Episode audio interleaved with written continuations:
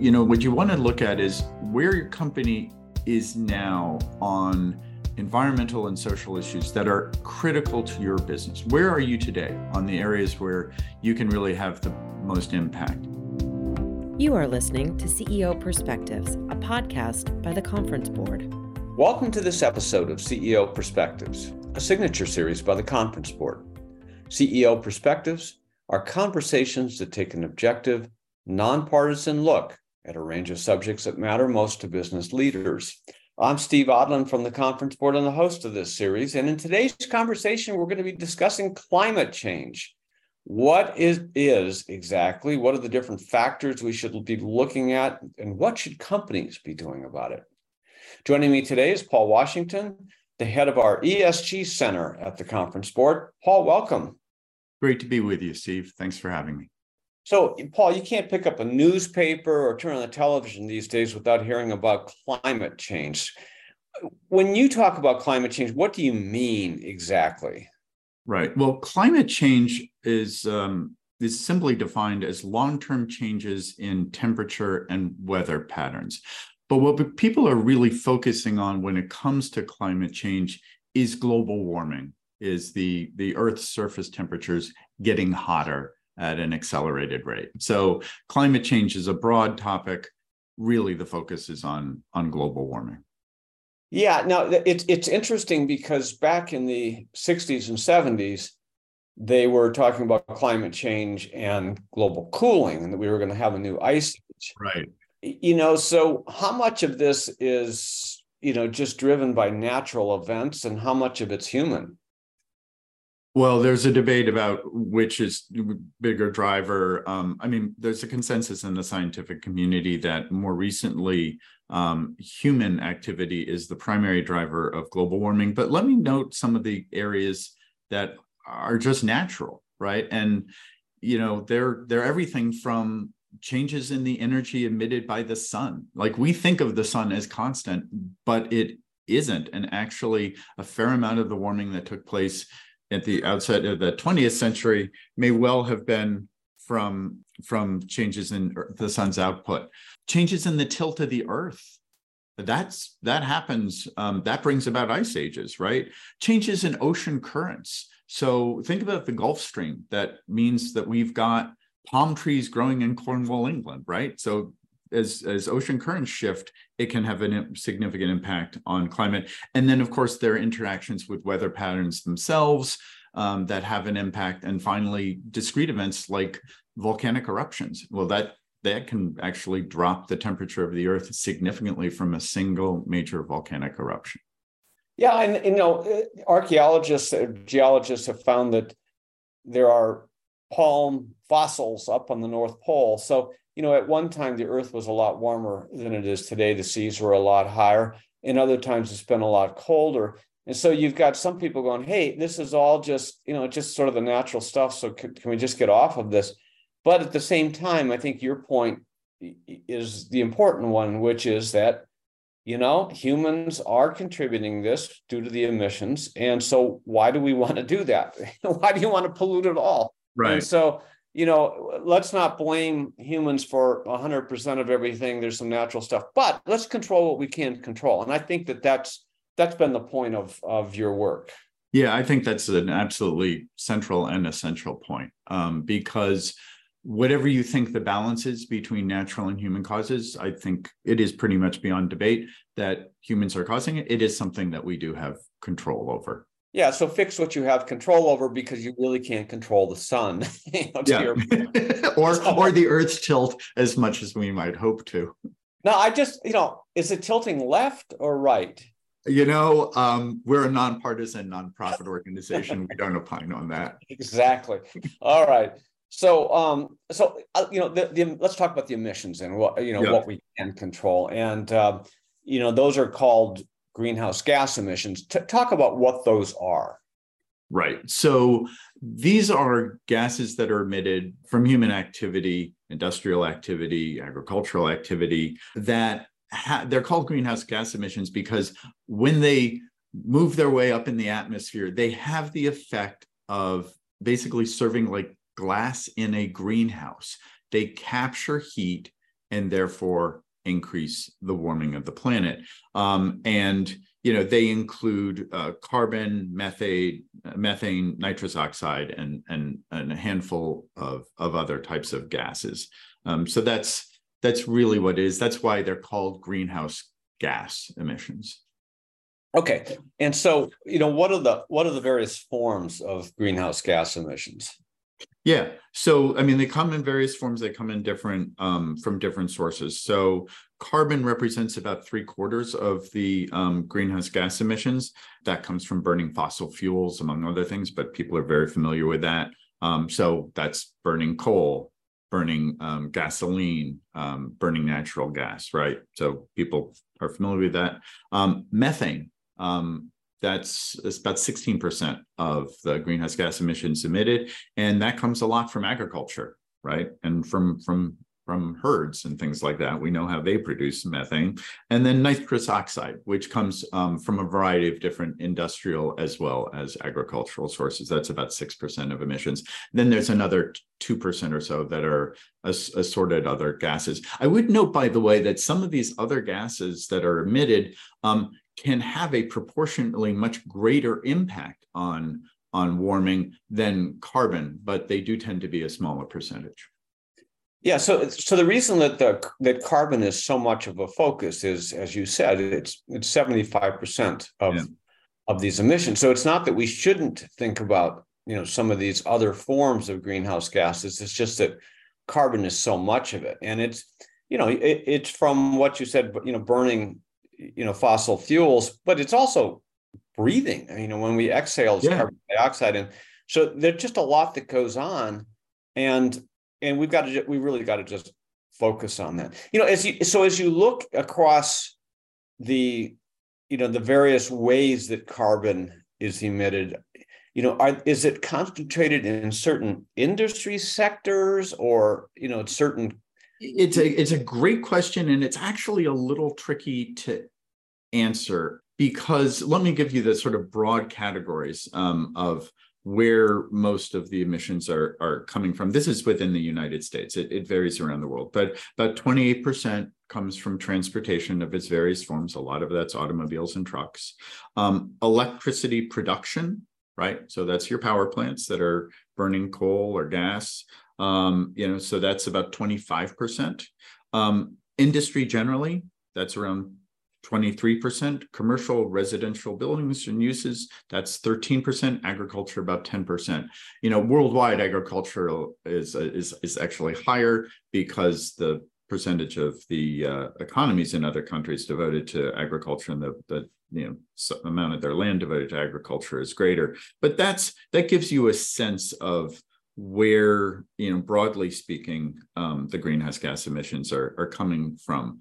Um, why i said it's a little tricky is that you know there are we're going to probably get into this if it's okay there are different types of uh, categories of emissions.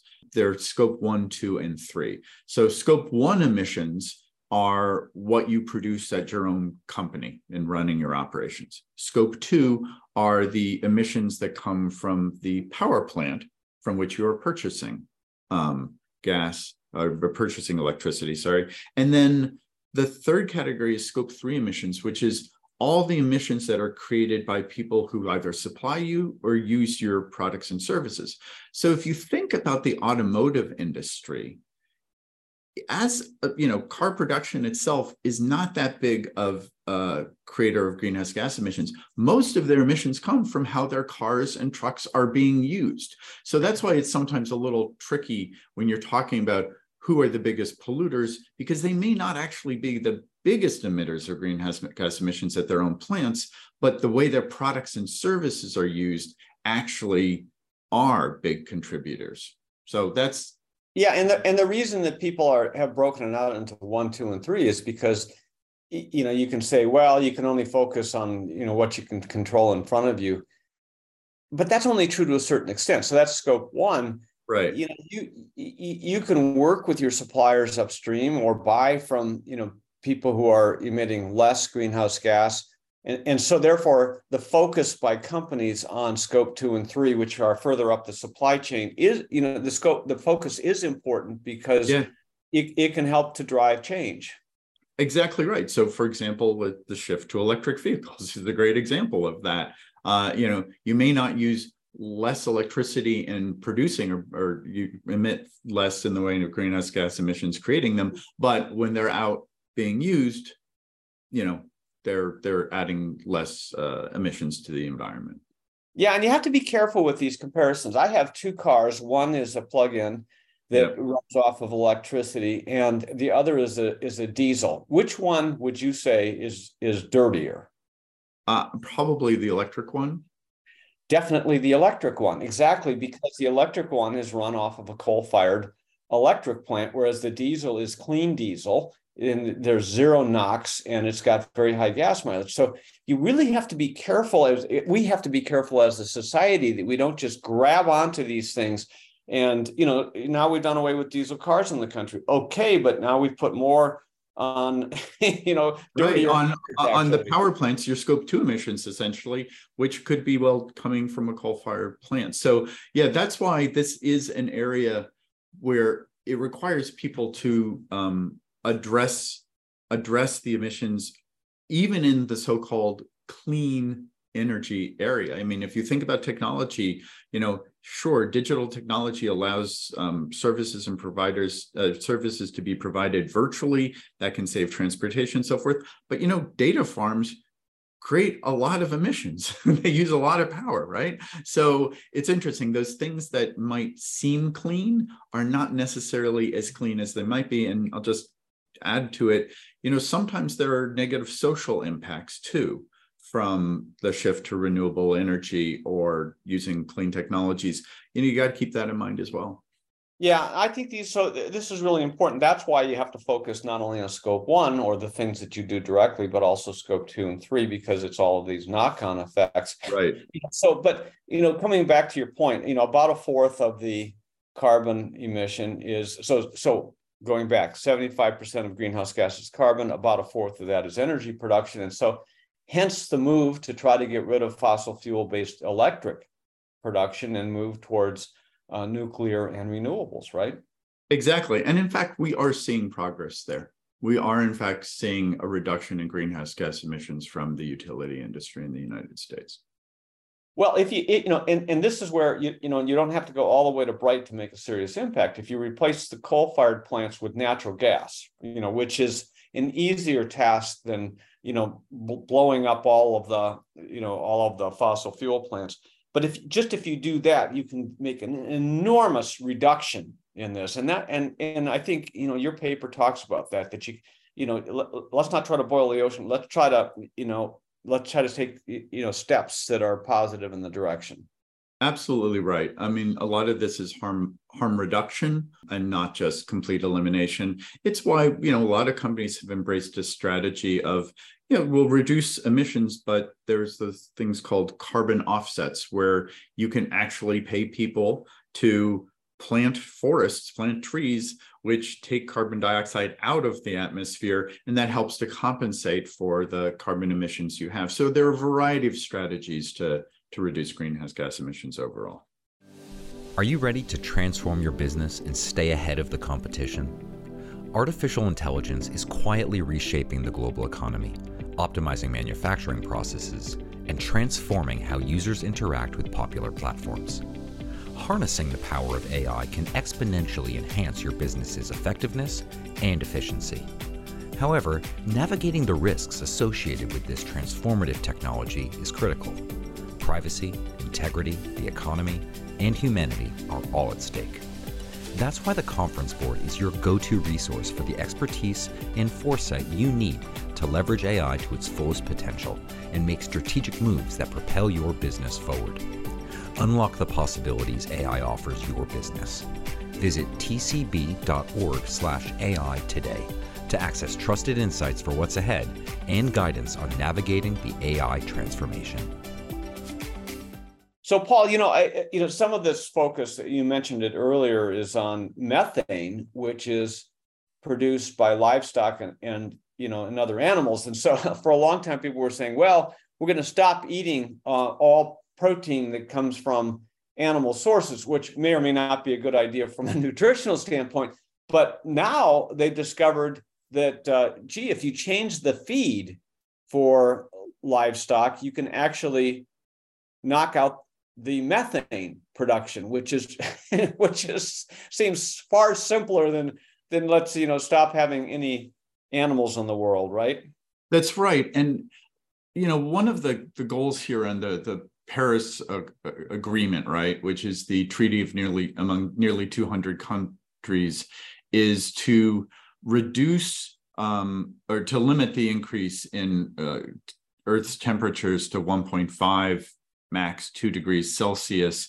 And they talk about returning um, greenhouse gas emissions to pre industrial levels. Well, that doesn't mean we go back to a pre industrial economy. That would be disastrous, right? So we have to find ways through technology and other means to reduce greenhouse gas emissions without basically, uh, you know, ending global supply chains um, and having one, everyone just basically live in a in a sort of pre-industrial manner you know never leaving home um, not having electricity that sort of thing. So we've got to get to those lower levels of emissions without that sort of radical um, uh, return to an economy that no one wants to go back to.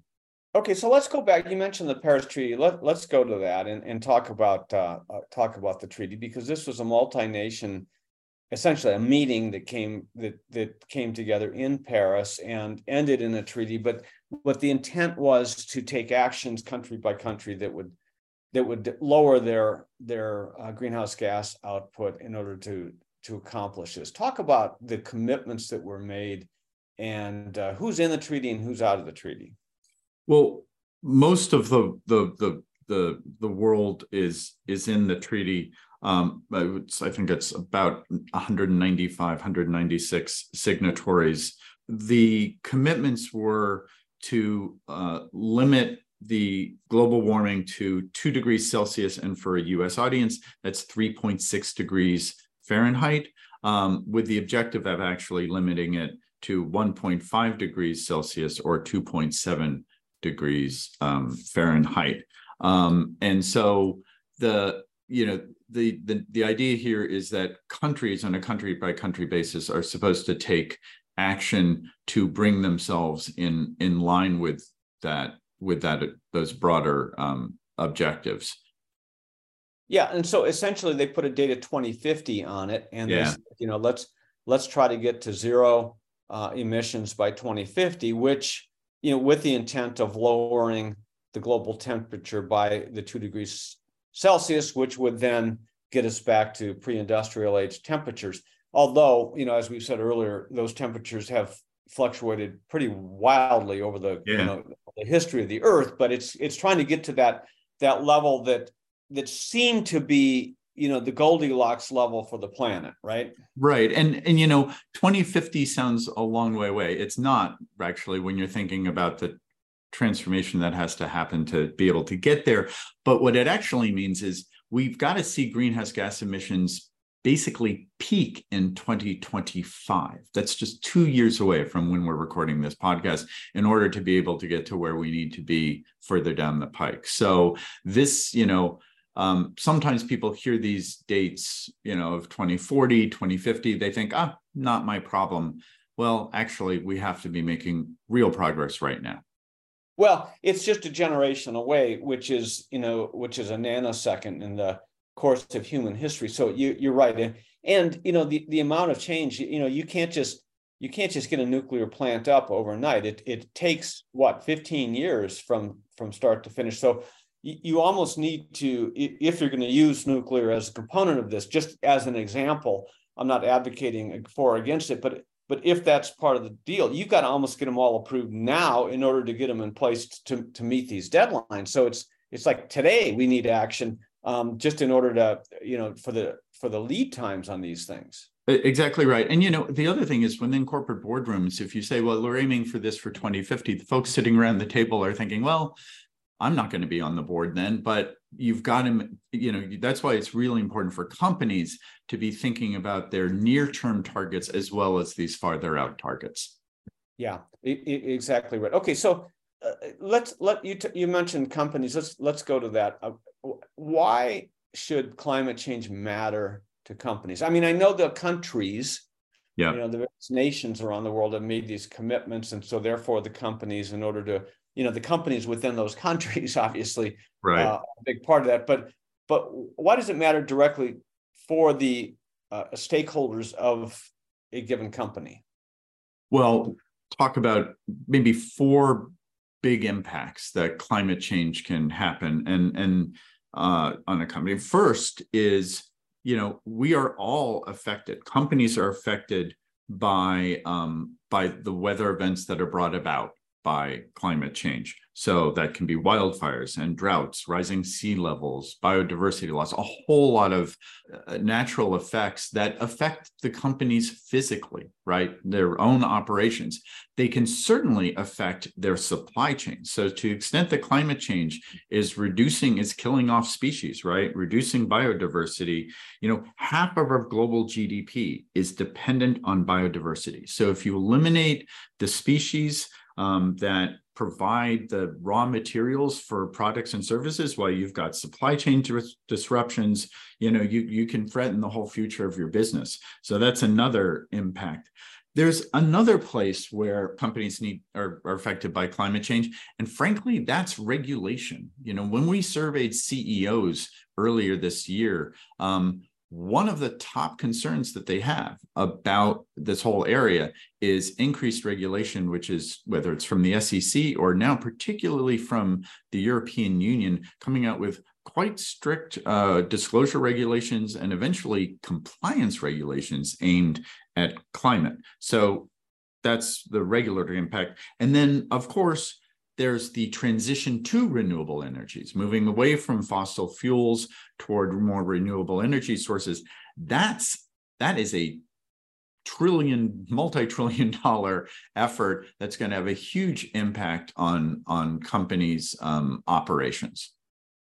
Yeah, you know, well, there's a lot there to unpack, but yeah. uh, you know that this whole regulatory area, uh, you, you know, you talked about in terms of disclosures and why companies need to act, but but regulation plays a big factor in meeting these goals as well, because a lot of the changes that need to be made are subject to you know pretty onerous regulations. So talk about talk about the role that the government can play here, just in terms of simplifying processes. Yeah, well, look, some of this is just the transition to renewable energy is going to require um, changes in um, in in all sorts of operations and in the sources of electric and so electricity.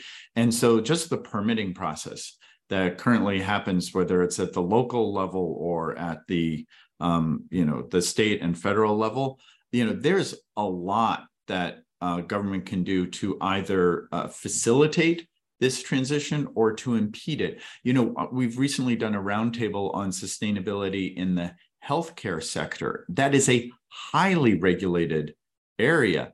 And just the ability, you know, it, it took a long time for hospitals to be able to get the uh, ability to use renewable energy as a backup source instead of um, fossil fuel powered generators right? So there's a whole set of regulations that have sort of codified existing operational practices that make the transition to renewable energy much tougher. So it's not just you know the direct regulations of, of, of electricity or carbon emissions it's a lot of the other regulations that exist applicable to energies that are sort of freezing in place their current way of operating um, that will impede the transition to renewables so businesses should really be working with governments, local and federal, you know, around the world to try to to try to simplify these in order to to, to make their goals. But let's go back yeah. to inside the company itself.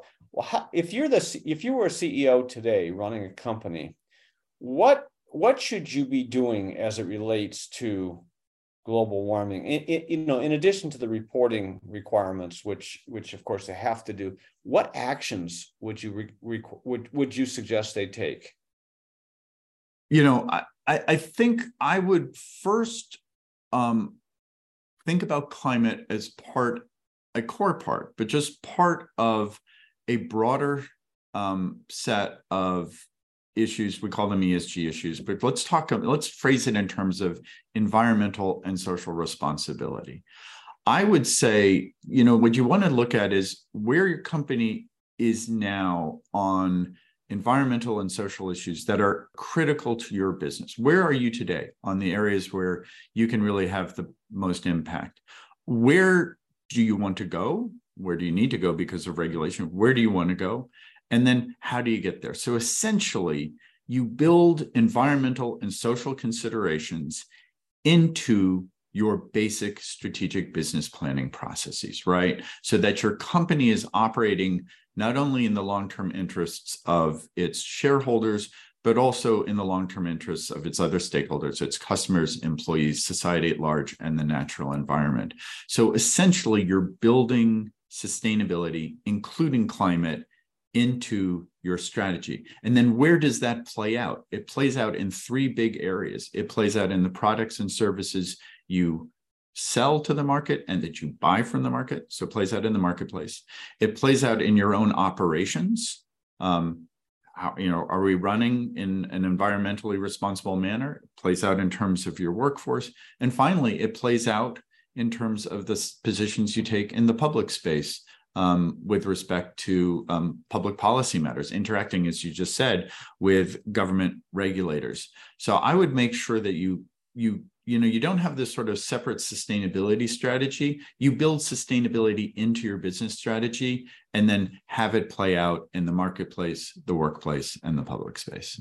So it sounds to me like first of all businesses need to set their objectives. What are we trying to accomplish by what date? And and you know it it, it seems logical to um, to align the goal of you know a carbon free or a or a greenhouse gas free by 2020 so therefore, it, then you got to work backwards. And first of all, it requires data. You have to figure yeah. out, okay, and that's scope one, two, and three, which is why we went through that. Right. What are you what are you emitting and how? And even if you're not producing anything, you got an office, you're doing you're you're emitting uh, carbon. So uh, you got to measure it. What what do you have yeah. now?